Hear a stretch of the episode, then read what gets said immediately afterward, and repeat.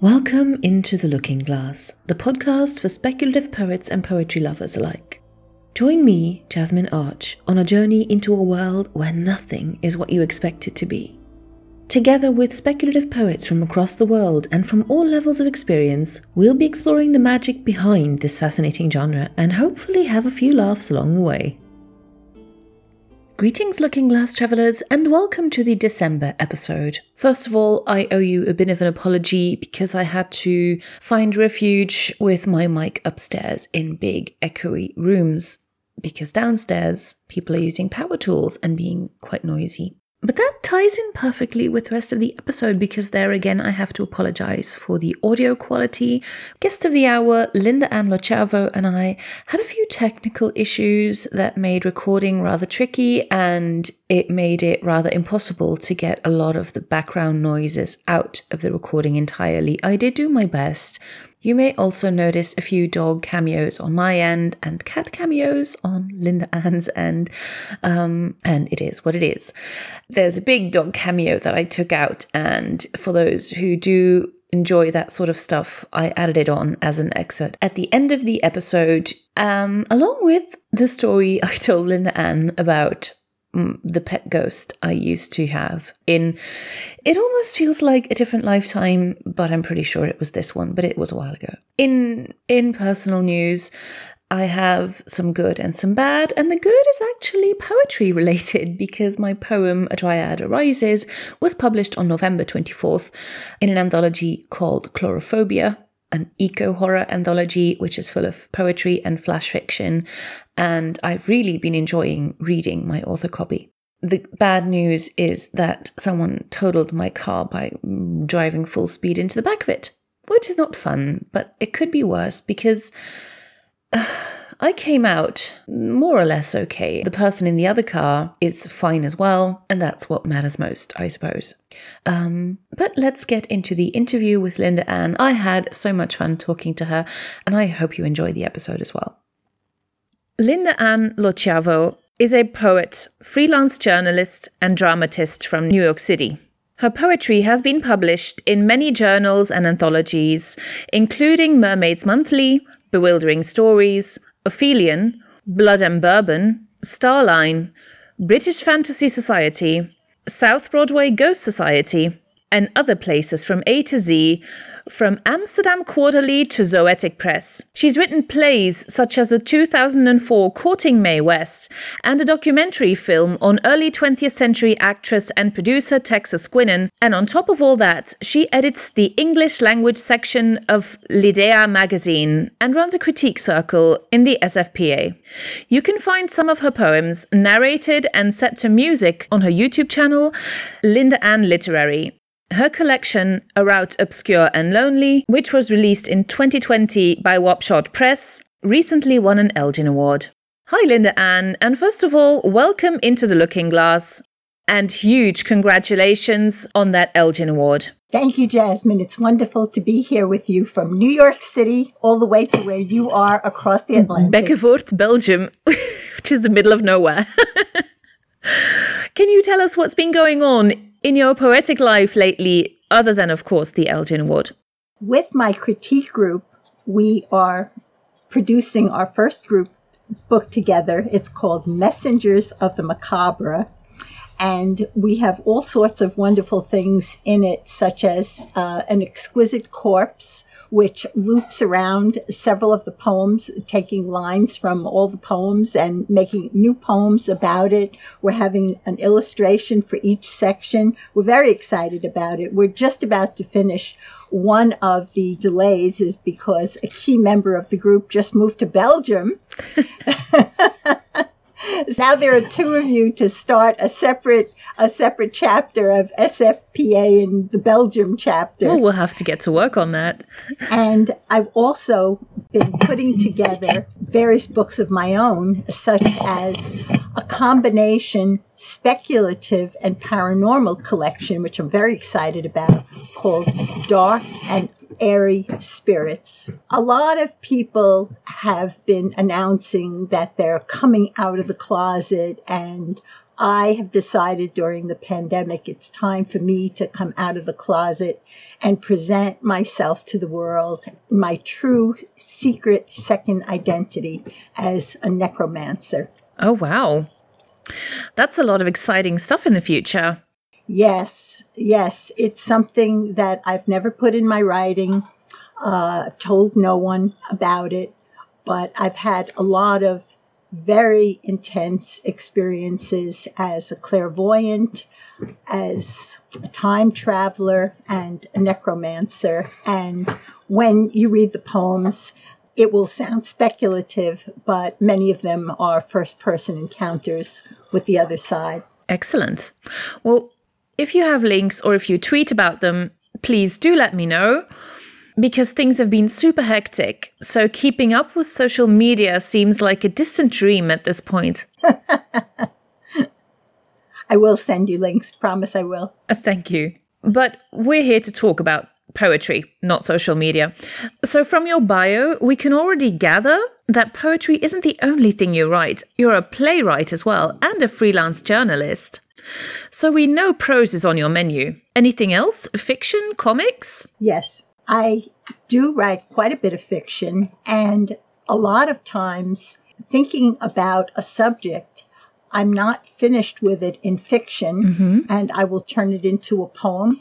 A lot of times, writing a one act play, I'm not satisfied with just having it out there and I will turn it into a poem or I'll turn it into a short story. I'm I'm always doing that. I had a ghost experience that is the title poem of Dark and Airy Spirits. It's going to be published in Space and Time. It's called A Dark and Airy Spirit Strolling on Broadway.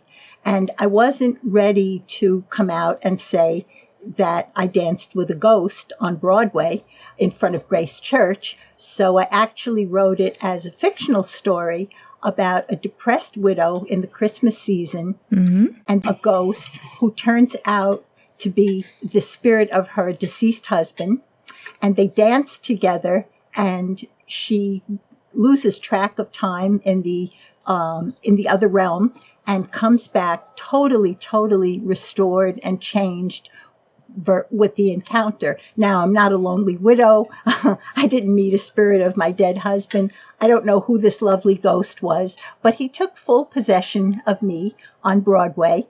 And this happened in the mid 1990s. So as you can see, it's been quite quite a long gestation to actually present it as well. This happened to me.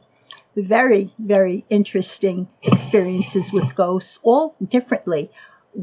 Did we want to talk about ghosts now, or move on to uh, the poetry part? No, if you want to talk about ghosts, that's fine. Okay, but the idea of being a playwright definitely enters into my speculative poetry and all poetry because I'm fond of writing dramatic monologues, and a lot of those are well voiced by Dylan Dagenais on my channel. Mm-hmm. And the one that was nominated for the Rhysling is a dramatic monologue, a long dramatic monologue. The thing in SFPA is that a lot of us write short poems, but to write a long poem and to be nominated in the long poem category, you know, you have to be over 50 lines, as you know. Yeah. And that's a very long poem taking the myth of Ceres and Persephone and twisting it. You asked me how a route obscure and lonely, one of the things that ties it together, it takes myths that you know and stands them on their head. So, for example, instead of being dominated by Ceres and Persephone, Ceres goes to a psychic on Mount Olympus to ask for help finding her daughter. And that's what the poem is about. It's a dramatic monologue from this very sassy psychic's point of view, what's going on. Right. I love that you turn myths around like that. It's something I find myself doing a lot in my own work. Mm-hmm. So it always fascinates me, no end. You had asked me about the interview with the poet magazine about my writing a first poem when I was three and a half and how that happened. Mm-hmm. And you can have in your creative life good role models, and you can have in your life bad role models. And there were so many bad role models with poetry. We were getting a lot of greeting cards. And you know what greeting card verse is like. Mm-hmm. And also, I was being taught songs when I was three and a half. And these lyrics were just, I thought, moronic. And I said, Well, I'm here. I'm here to do better than this. And I was three and a half years old. And we were living with family at the time. And one of my aunts is really wonderful sketch artist. So we decided to create our own greeting card line. And she would do the sketches, and then I'd be motivated to write a poem about it. And we were sending these to two family members as greeting cards. We had our own little greeting card line. Hallmark, look out! oh, that's super fascinating. Yes. That's so you you were basically setting the trend of doing your own greeting cards way before people were just doing it all the time. Yes. With like their photos and everything. That's awesome. that was my first venture into capitalism when I was three and a half, except we didn't charge anybody for the uh, greeting cards. We just sent them through the mail. But they were very well received because uh, they were all, um, I didn't, I didn't have, I couldn't type on my aunt's sketch. So, you know, then it becomes like an Asian scroll, all hand done. So, and, and there are no no examples left of those things. I don't think anyone kept the cards, so I don't have any in my archives. But that's how it all started. My aunt would do a clown. I would write a poem about it. She would do a ballerina. I would do a poem about it. She would sketch the Empire State Building, and there would be a poem and, and so forth. So that's how it all started. But also, I was taken to the theater in New York when I was four and a half. And I had seen a lot of theater by the time I was nine years old. So I wrote my first one act play. And I had my friends from the Girl Scouts as I wrote a play based on the novel Little Women. And there were five girls in the cast Marmee and the four March sisters. And it had a good, nice run in Brooklyn for several months and I it was produced. I produced it when I was ten years old. I did the costumes, I did the directing, the casting, everything. Awesome. So, if you did the costumes, was that in like a historical setting, or did you reimagine the story to modern times? No, it was pretty easy because the girls were told that they had to wear a simple white blouse, and I did mm. long skirts. Nice. Amy had a skirt with an apron attached to it, and uh, Jo had more of a dark skirt, and um, you know, and so forth. So some some look more playful, some skirts look more serious, and so forth. And I only had a very very basic manual typewriter, and I had to type the script seven times. And the first rule was that they would show up to rehearsals. The second rule was that they had to show up the day of. And the third rule was that they couldn't lose the script because otherwise I would have, have to hand type it. I didn't know about photocopying, and if I did know, I wouldn't have had any money for photocopying. So each one of those scripts was hand typed by Linda Ann. Wow, that's um that's pretty brave to like just put that on at that age. So yeah, hats off for that. Thank you. you Thank you. So and as you grew into being a poet and built up your skill and comprehension, that must have changed your outlook on what poetry is and like its significance and meaning. Yes, and also I'm still a formalist, so of course all the great rhyming poets had a tremendous effect on me more than they've influenced, for example, today's experimental poets. Um, mm. The formalism is not always appreciated by the current crop of editors, so it's somewhat disguised through iambic pentameter, which is blank verse and unrhymed. So some people catch it and some people don't. But for the current book, I only got one sort of negative comment in the 10 or 12 reviews in the book A Route Obscure and Lonely. They were all rave reviews, but one SFPA member, Joshua Gage, said when he reviewed the book in Cemetery Dance, he said there was just too much iambic pentameter and I longed for something different. And I have a lot of respect for Joshua Gage, who was in my first critique group. And I thought about that. So this current book has tremendous variety. It has villanelles, decastich, prose poems, haibuns, sonnets, the whole the whole gamut of what's possible on the page, hybrid poems, and that's how you learn from your colleagues who you trust. Uh, that's how you learn from each other in a critique group. And that one comment stuck with me and said, well, in my next book, I have to just not produce the same poems, the sonnets, the regular iambic pentameter. I have to give the reader more variety, more shape, uh, different sounds in their mouth, and, and so forth. So it's all it's a tremendous learning experience to be an SFPA, connect with people who you trust and respect, and learn from them. One woman in my group was writing a lot of nonettes. I had never heard of a nonette. I started writing a nonette, and my first nonette was just published in Starline. Awesome. Yes. I have to admire the way you just take on forms like that because I'm very much a free form poet. You mean free verse? Yeah. Okay. Yeah. Yeah, sorry. Um, and I know when I like put this constraint on myself of fitting a poem into a certain form, Mm-hmm. I know it pushes my limits in a way that's good and it's going to enrich and inform future work as well. But I tend to chicken out. Do you write dramatic monologues as, as much as I do? no, um, I've never actually tried to describe my poems. Ah, okay. Okay. Um, I think I mostly try to see or imagine the world or a part of the world or a certain environment from a different pair of shoes than my own. And sometimes it's a dragon, sometimes it's a dryad. Hmm. Yeah, it can be a lot of things, but I try very much to like inhabit the world I'm trying to show in my poems. Of course. But um yeah, I'm I keep staring at a sonnet that I have literally one stanza of.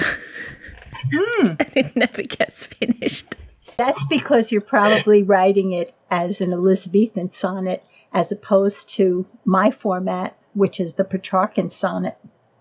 And I find a lot of people are using the Elizabethan sonnet and it's so skimpy. You only get those last two lines at the end for the volta. But the Petrarchan gives you so much more space because you have the octet and the sestet. And that's probably where you're going astray because you're not given enough room in the form you're using. You're just trying to have that volta in the last two lines, which is so it's so tight. It it only works for a certain kind of subject. It really doesn't work for a lot of subjects. Well, I only just learned about the Petrarchan sonnet. Ah, Um, yeah, on a different poetry podcast, actually. Um, it's called A Mouthful of Air, okay. and it's by a British poet, and it's really fascinating because he alternates like historical poems in which he reads the poem and then he goes into a discussion on the crafts behind it and the symbolism, etc. And then he reads it again. Um, and it the way the, the things you've learned about the poem sort of completely informs the way you then absorb the poem. And he does the same thing with contemporary poets, Interesting. except he has them read their own poem and then they discuss the poem, etc., etc. What's his name? His name is Mark Mark Mark McGuinness. Okay. Yeah. And the podcast is called A Mouthful of Air. I will send you a link to the episode. Interesting. Um, I don't know. The poem read wasn't a Petrarchan sonnet, but I believe it was discussed there. But I'll send you a link and I will include a link in the episode notes as well because it's a really interesting podcast to follow. Interesting. Interesting. Yeah. As a formalist, I've been writing rondelles, rondeaus, sonnets, decastich, and and so forth, fitting the formalism into new forms. And there's this execrable thing called the modern sonnet, which is not really a sonnet except it's a poem of 14 lines. So I, I don't I don't write those. Just that's too much disrespect. If you're going to do a sonnet, I think you should do it properly. You know. But anyway, that that's my opinion, and I'm not the editor of any uh, any zine. But not all of my poems are speculative. Lately, I've been writing nonfiction poems about New York City crimes and suicides, and also some haibuns about that, which have been greatly embraced by editors. It's really wonderful. I also have an erotic poetry collection that came out the same year. It's called Concupiscent Consumption. That was by Red Ferret Press. And there was a lovely photograph from my friend in North Carolina, Dennis Edwards, on it, a nude woman. And it really kept all the reviews and all the interviews quite suppressed because there's so many people who won't feature any sort of erotica. They feel it's going to be pornography, and the the book is not about pornography at all. But that's the perception. People are still afraid of sex and they're afraid of ghosts. So I have to I have to take on both sex and ghosts. And uh, my alien poem in the book is about an erotic encounter with an alien. So, well, I think a lot of, of what people are scared of mm-hmm. is something we need to push back against. Yes. Because, I mean, yes, there's a safety component in sort of the whole um, discourse around like erotic stories. And sometimes they can portray a very unsafe way of of of experiencing it. Like god just think of 50 shades of gray yes. It is such an irresponsible portrayal of that whole scene. Um, but i think it can be done so well and i love that you're doing it. Oh thank you. Thank you. You asked me once if i had a process and how i go about things. And unless it's a very very short poem just like with fiction or with a play. I always begin with an outline. And I feel that outlines are so helpful to people. And a lot of times when you're lost in a poem, it's part of composing it or you set it aside, if you would just outline it, even if you don't outline it in the traditional way that we've been taught to in school, but just write it what you want to say on an index card, it just gives you so much clarity where you want to start and where you want to end. I just had a poem accepted. It's also going to be in Messengers of the Macabre about have you ever heard of Washington Irving and the legend of Sleepy Hollow, the headless horseman? It's been done a lot in films. Um, I re- I saw the one of the films. Johnny Depp, right? Yeah, the Tim Burton one. Because if Tim Burton does a thing, I have to see it. but like the original story is on my list, but I never seem to get round to it. Oh, I can mail you the story. I can mail you the story. The Gutenberg Project did it. Oh, yeah, I can. I can send it. I wanted to reread the whole story before I started the poem, and I searched to see if anyone had written a poem about the headless horseman. And believe it or not, they it only surfaces now and then in children's poetry books. No one has seemed to taken it on. So I wrote a narrative poem from a completely different point of view. You know, do you remember how it ends? Uh, where it's supposed to be the headless horseman, but it really isn't. It's a rival suitor to Ichabod Crane, and he pretends he's the headless horseman and he throws a pumpkin and the pumpkin smashes in the road. Do you remember that part? Yeah. So my protagonists are a bunch of pumpkin stealers, and they're going around raiding farms, and they feel that very, very secure in their thievery that everybody's so f- afraid of ghosts coming out of the cemetery and the headless horseman and so forth. They're not going to be interrupted. And all of a sudden, the headless horseman shows up and they're so terrified that these pumpkin stealers all have to run in different directions. So it's a way of taking the original, the familiar that everybody's already known, the mm-hmm. Moving it into a different direction. Just like with the Ceres and Persephone being retold mm-hmm. as a psychic who has her own opinions about, you know, son. It's called the son-in-law from hell, because that, of course, he is right, Hades. Yeah, yeah, literally. No, um, that's fascinating. And if you have like a clear direction you're going in, an outline makes so much sense. I've never actually tried it. I really should. Oh, you really should. You really should. And also, just have a critique partner that you normally exchange poems with. A, a couple of friends of mine and I, we have a critique group. Ah, wonderful. And we've got some poets in there. Mm-hmm. But we tend to focus a lot on fiction, and I really want to start critiquing more poetry as well. Mm-hmm. I'm also in a speculative fiction writing workshop, and we meet once a week. Yeah, we our group is um spans all time zones. So actually meeting in person can be tricky. Mhm. But we tend to like send each other notes when we're critiquing. But yeah, I I I've been thinking maybe I should join a, sec- a separate group for poetry because we always end up critiquing fiction. Ah, you, def- you definitely want to be in a critique group just with poets or just have a critique partner. You don't have to have a group, just one person who's at your level who understands mm-hmm. the kind of work you're doing. You know, for example, I really don't like haiku, even though I've started to write haibun, which incorporate haiku. I just don't get any frisson of delight out of haiku, and I wouldn't be a good partner for somebody who mostly wants to write haiku or tanka, renga, senryu, whatever. Uh, that wouldn't be a good person for me to be around because I don't respect them. I don't get any delight out of it. So, getting a critique partner in poetry still doesn't mean uh, well, they're speculative poets. I'm a speculative poet. That's not necessarily a good match. It has to be someone who is at your career stage and someone who is also writing similar things. For example, if I'm writing formal verse, a good match for me is not necessarily someone who's always writing in free verse. So you want to get a certain sim- similarity and certain differentness so you learn from each other.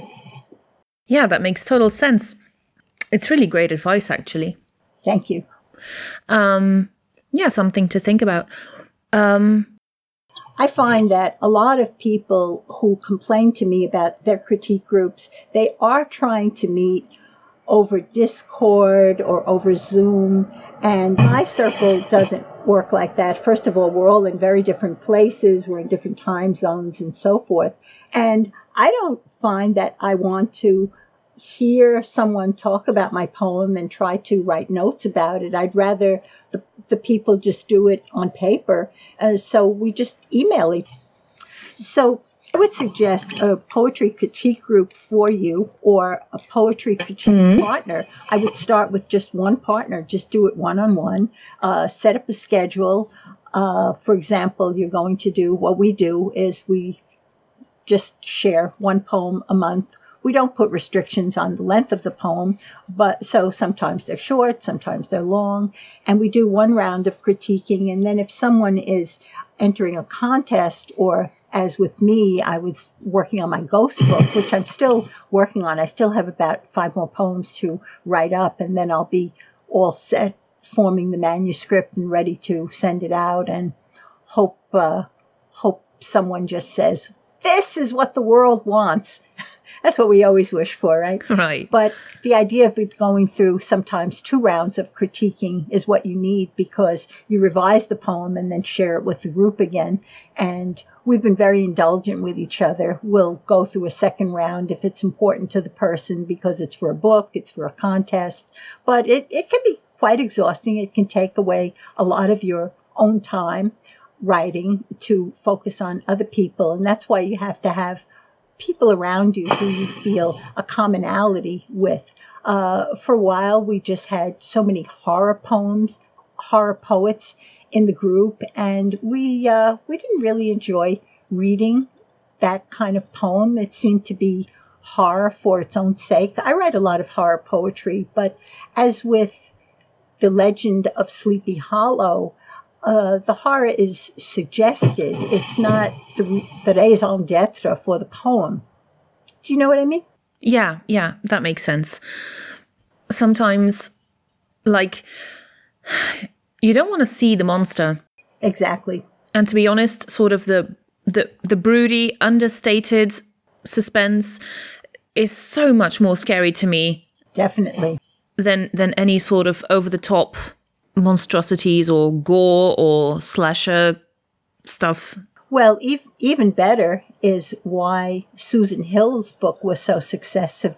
The Woman in White was so successful because the horror is also made sympathetic. Yeah. Even though she's this terrible creature and she's killing all the children in the town and so forth, she's a mother who's in mourning for her own child, and that what gives it the sympathetic, understandable edge. And people who write horror don't always examine it from all its sides. And my ghost poems are not horror poems. The ghosts are sympathetic and understandable, and some they're summoning me, and sometimes I'm summoning them. I spent a year with a ghost, and we wrote a play together. Awesome. Um, did you ever read um, the Beowulf translation by Maria Dahvana Headley? No. She does that with with uh, Grendel's mother. Hmm. Interesting. She she she takes the monster out and she she portrays her as a grieving mother. Very interesting. Very interesting. Yeah, it's it was a really fascinating read. She also she takes like she takes the alliter- alliterative verse and she combines it with like social media language and um like contemporary vernacular. And it just it was so fascinating and it just I read the whole thing out loud because I couldn't not. Interesting. She also wrote a modern day adaptation and also again humanizes both Grendel and Grendel's mother. And it's so amazing. That's so so important to do that, and a lot of horror poetry and horror writing fails because they have a failure, a certain block about seeing it from the other side. Why is this ghost doing it? And that's why I'm never afraid of a ghost because I just don't even understand the fear of ghosts because it, it's our species, right? They're human beings and they're dead, mm-hmm. but it's not their fault that they're dead. And one day we'll be on the other side too. So why not learn from these people? And I've learned so much from ghosts and ghosts have enriched my life in immeasurable ways. And for example, writing a play with a ghost, we spent a year together, but even better, she left me money several times and she found the producer and she also attended rehearsal, moved the furniture on the set, and there were 12 witnesses who saw it. Very cool. Yes. That takes collaboration to a whole new level. It really does. It really does. And I feel when the ghost was with me and when the ghost mm-hmm. was not. And the idea of communicating with a ghost, I would check on certain things about the play with her to ask, uh, you know, was this all right to include? This is my impression of her life and so forth. And tell her to give me a sign, just a sign, any sign. And the sign was always that she would leave me cash in the same spot on one street that had six intersections, and the money would always be in exactly the same spot, despite the traffic and despite the wind. And it wouldn't be a lot of money. In one case, it was a $5 bill, $7, and so forth. But it was always our sign. And then she found the producer. Cool. Yes. Well, it's something that so often gets forgotten that the other is also human, whether it be a ghost or someone on the other side of a military conflict, or it's so easy to dehumanize what you don't know or don't understand.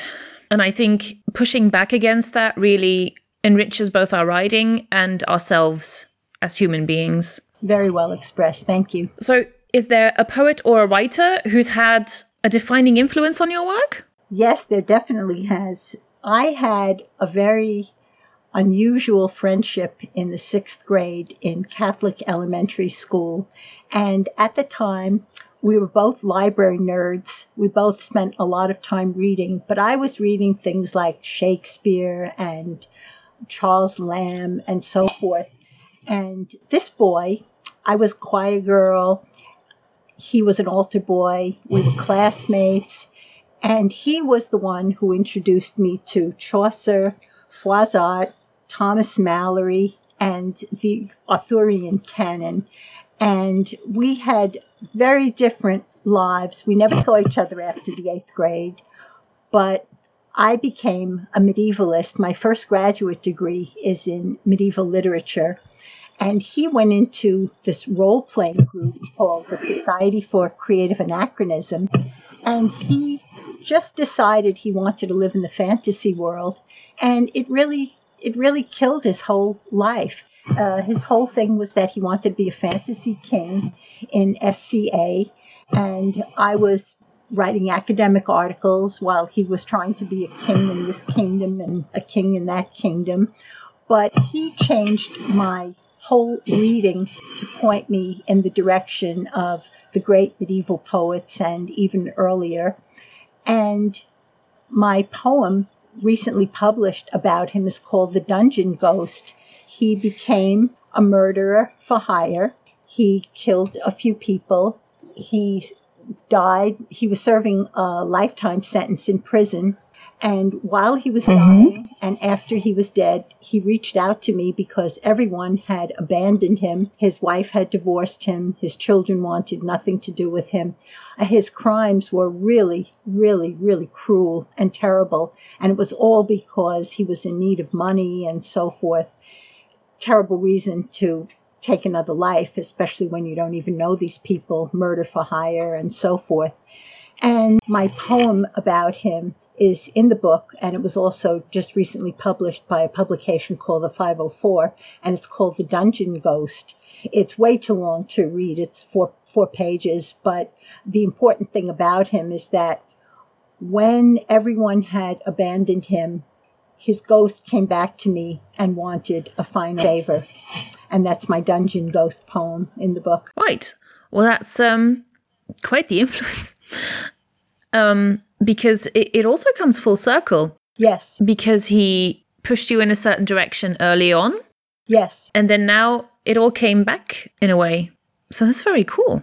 Yes, I hadn't I hadn't seen him since the eighth grade. I really gave not one thought about him. Uh, there was no internet or anything like that. I never tried to find him or look for him or anything. Just completely forgot about him, even as I was writing my master's thesis about Chaucer's book of the Duchess and so forth, and learning how to speak Middle English properly and so forth. Never gave one thought to say, oh, be nice if, you know, I ran into him and I could tell him what I was doing. Just went off in two different tracks, and then to find out this is how he spent his life. Uh, just ruining himself.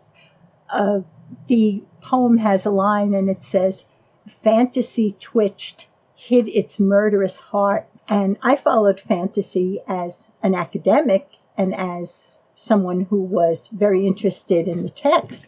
And he followed fantasy, uh, just wanting to fulfill his vanity and have kingdoms all over the place. So took us in two different directions. So everything has a good side and everything has a bad side. But when when he was dying in prison and when his ghost was so lonely, his body was not even claimed by his family. So the inmates buried it in a potter's field in Florida that that prison was using.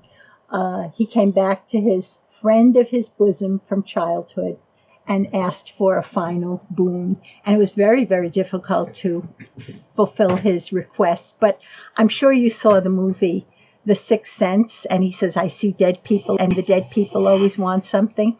In, invariably, dead people do want something, and they lack agency. Yes, they can uh, switch on your vacuum cleaner or uh, rattle your shower curtain, and they can move from place to place faster than you can.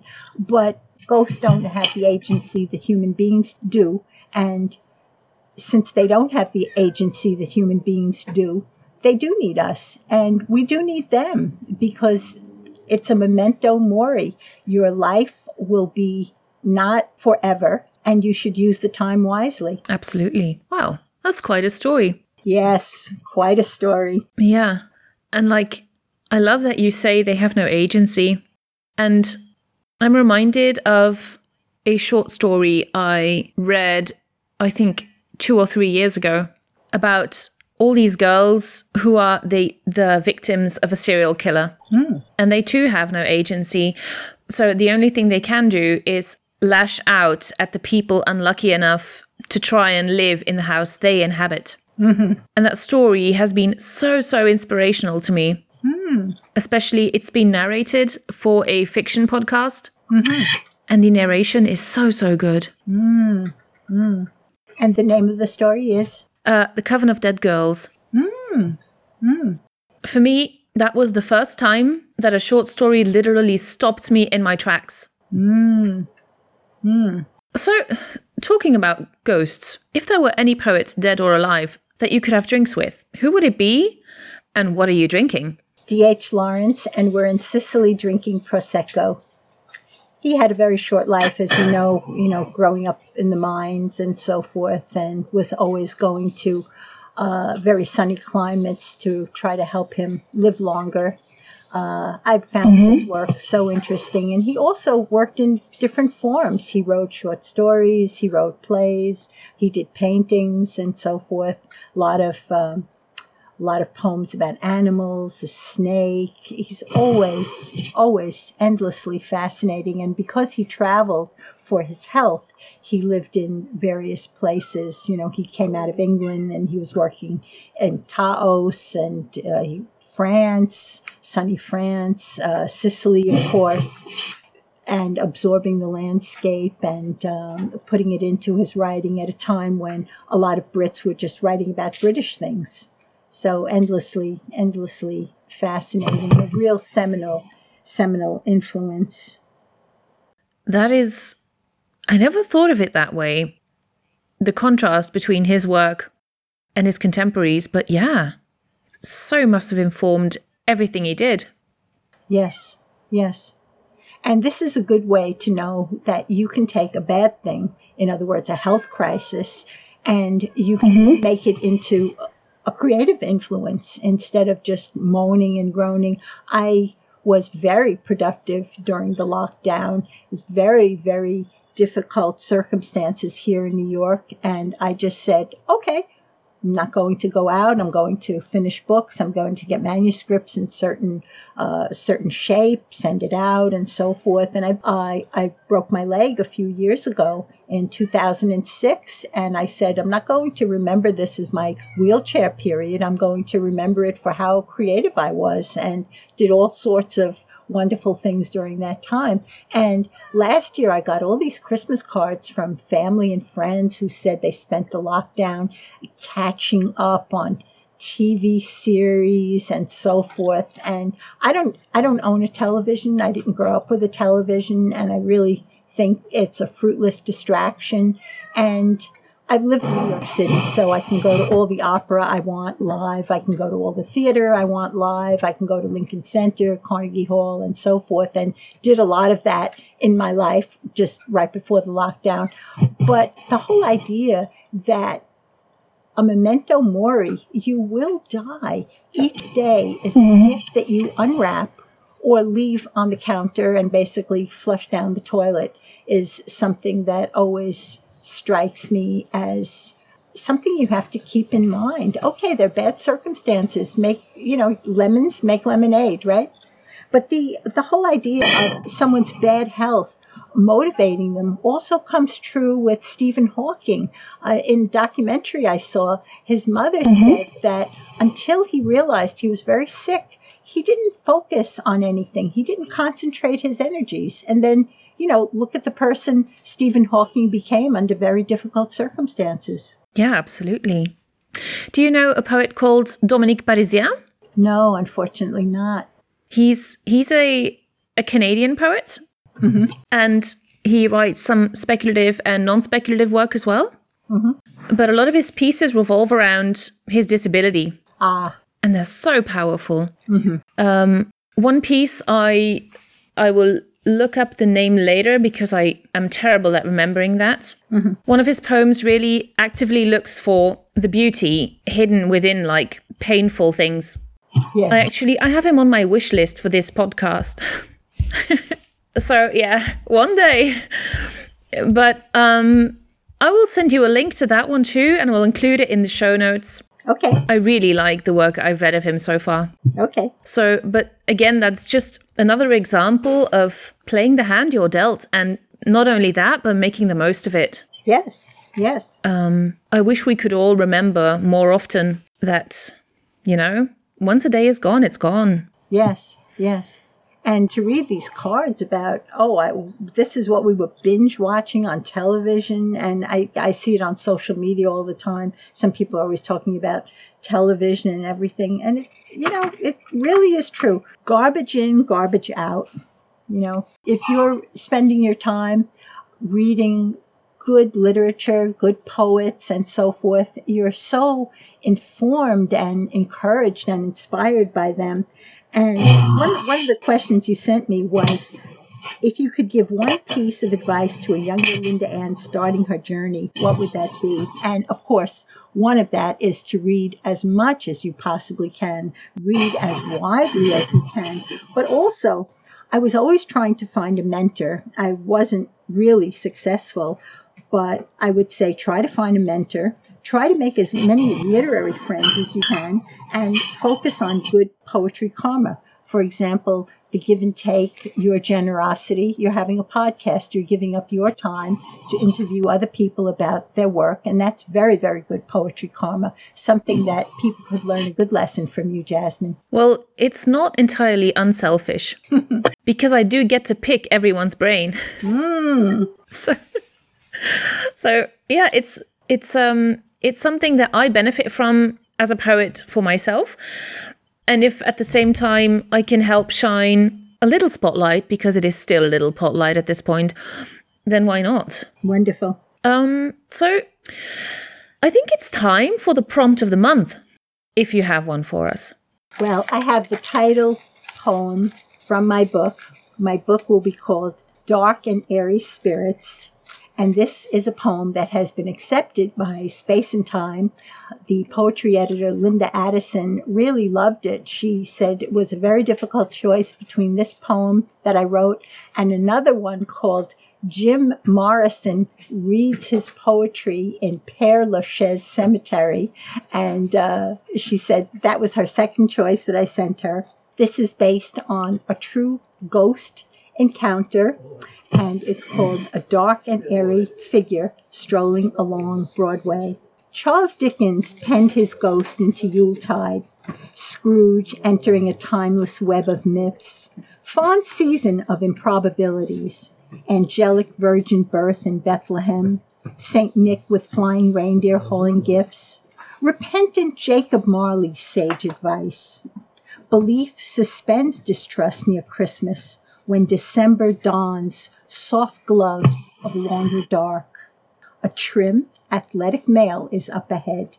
Ice silvered sidewalks don't slight his brisk stride. His lips emit no misty clouds. He's lost his shadow, footprints, and solidity. Transparency can give itself away, existing in stale, timeless time, unknown, until the winter solstice grants short leave to trespass backwards, like storytellers. Grace Church seems otherworldly on my left, baptizing us in atmospheric light. He's manifested to have company, and I decide why not collide? Comfort this soul by entering the silver crust framing his shape. I swerve, we merge, embrace. He pours his death chill into me. We ride rogue's rhythm, waltzing cheek to cheek. Held tight, feet float. I'm following his lead, possessed, my breath suspended in night's golden bowl. Moon squints. He passes through like a turnstile and fades, returning to his element. Bells chime, resume my life. an open book. Wow. That was really nice. Thank you. A very strong sense of atmosphere. Thank you. So, thank you for that, first of all. Do you also have a writing prompt for our listeners? Yes. The writing prompt is to take a story you read when you were much younger and turn it around, change the protagonist, change the time frame, and write a poem about it. That's super fascinating. Awesome. Thank you. I've done that recently myself. Hmm. So, listeners, if you play around with this prompt, do let us know, tweet at us, or come visit the Looking Glass Discord server. But yeah, I'm curious what comes out of this. So, then our final question is where can our listeners find out more about you or your work? My books are all on Amazon. My YouTube channel is Linda Ann Literary. And we're still working on my website, which has had a lot of delays because of productivity. But when it's up, I'll send you a link. It's going to be called lindaannloschiavo.com and we'll have certain things. I'm also working on a second website and it's going to be called Paranormal Poetry. Cool. I want to connect more with people who are writing about ghosts because they've actually seen ghosts. You can always tell when mm-hmm. a poet is a fake. They're writing about ghosts that they haven't actually seen. You can always tell, it's always obvious. And one of the people who is very generous to read the manuscript in, in progress and give me a wonderful quote for advanced acclaim was the British award winning journalist Will Storr. And maybe you have read his book, Will Storr and the Supernatural. He goes all over England exploring haunted houses, meeting with mediums, psychics, uh, ghost channelers, and so forth. And he sent a wonderful comment back reading my book. And he spoke to a lot of people. He spoke to psychiatrists about ghosts, and psychiatrists in Britain were very dismissive of anything speculative. Basically, the one that he quotes in the book if you don't see it and you can't smell it and taste it, it doesn't exist, which is very, very narrow minded. I mean, as a speculative poet yourself who writes about witches and dragons and mermaids, I mean, that, that would absolutely kill creativity right there, right? Absolutely. Well, there's an essay by Ursula K. Le Guin, Why Americans Are Afraid of Dragons. Interesting. That's it's definitely one to look up. Interesting. Um, because basically a lot of people prioritize things that make money and things that are tangible. But often they're afraid of creativity and imagination. Yes. Because again, it's something they don't understand. Yes. Um, if I can find the essay, I will include a link. Oh, good. Good. Well, looking glass travelers, I think that's all for now. If you enjoyed this interview, please consider sharing it on social media or leaving a review wherever you usually get your podcast fix. Helping more people find our work really is one of the best ways to support your favorite content creators. If you'd like to join the conversation or submit listener questions for future interviews, come and find us on Discord. These links along with Linda Ann's work and links to her social media, will, as always, be included in the episode notes. Until next time, this is me and Linda Ann saying bye bye. No, if you want to talk about ghosts, that's fine. Okay. It just it reminds me very much of a pet ghost I used to have. A pet ghost you used to have. yeah. Have you written about it in a poem? No, maybe I should, but it's a funny story. Um, which is, I used to live with my former partner in like military housing. Um, and it's, I think it was about a 1960s home or something. And the the shower curtain was one of those with a spring that you just clamp in between two walls and it stays in place. And it always felt when I was in the bathroom.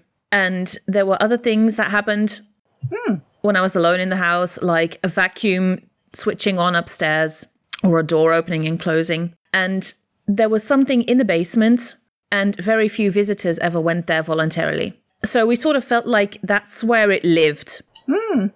even if it sort of ranged across through the house at times. And at one point, I'm in the shower and I'm washing my hair, and the shower curtain drops, and the bar hits me square in the forehead. Oh, gosh.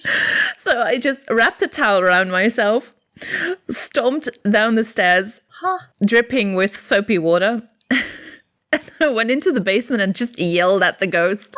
Ah. and I was like, well, I was I was already into like witchcraft. So I was like, you know what I've got upstairs. If you don't stop behaving, I'm going to kick you out of this house. This is my house. so don't you dare. and from then on, he was a well behaved ghost. he still played with the vacuum cleaner from time to time. Sadly, he never realized you're supposed to move it around when you turn it on. That would have been useful. Right. That would have been useful teaching a ghost to vacuum. But and, that's a funny story. That's a funny story. Unari, alsjeblieft. Ga liggen. Is that the dog? Yeah, she's been chewing on my hand the whole time. Ah, Oh, she's but now she ran out of patience and she tried to jump in my lap. okay. She's still very playful, but she's not six months old, so Right. Right. I have uh, I have my Siamese cats who are very much a part of m- my desk right now, commandeering because they hear me talking and they don't see you, so they think we're talking to them. They're, they're always going to the voice. Yeah. Yeah. well, if you're a cat, the world does revolve around you, so Oh yes. Yes.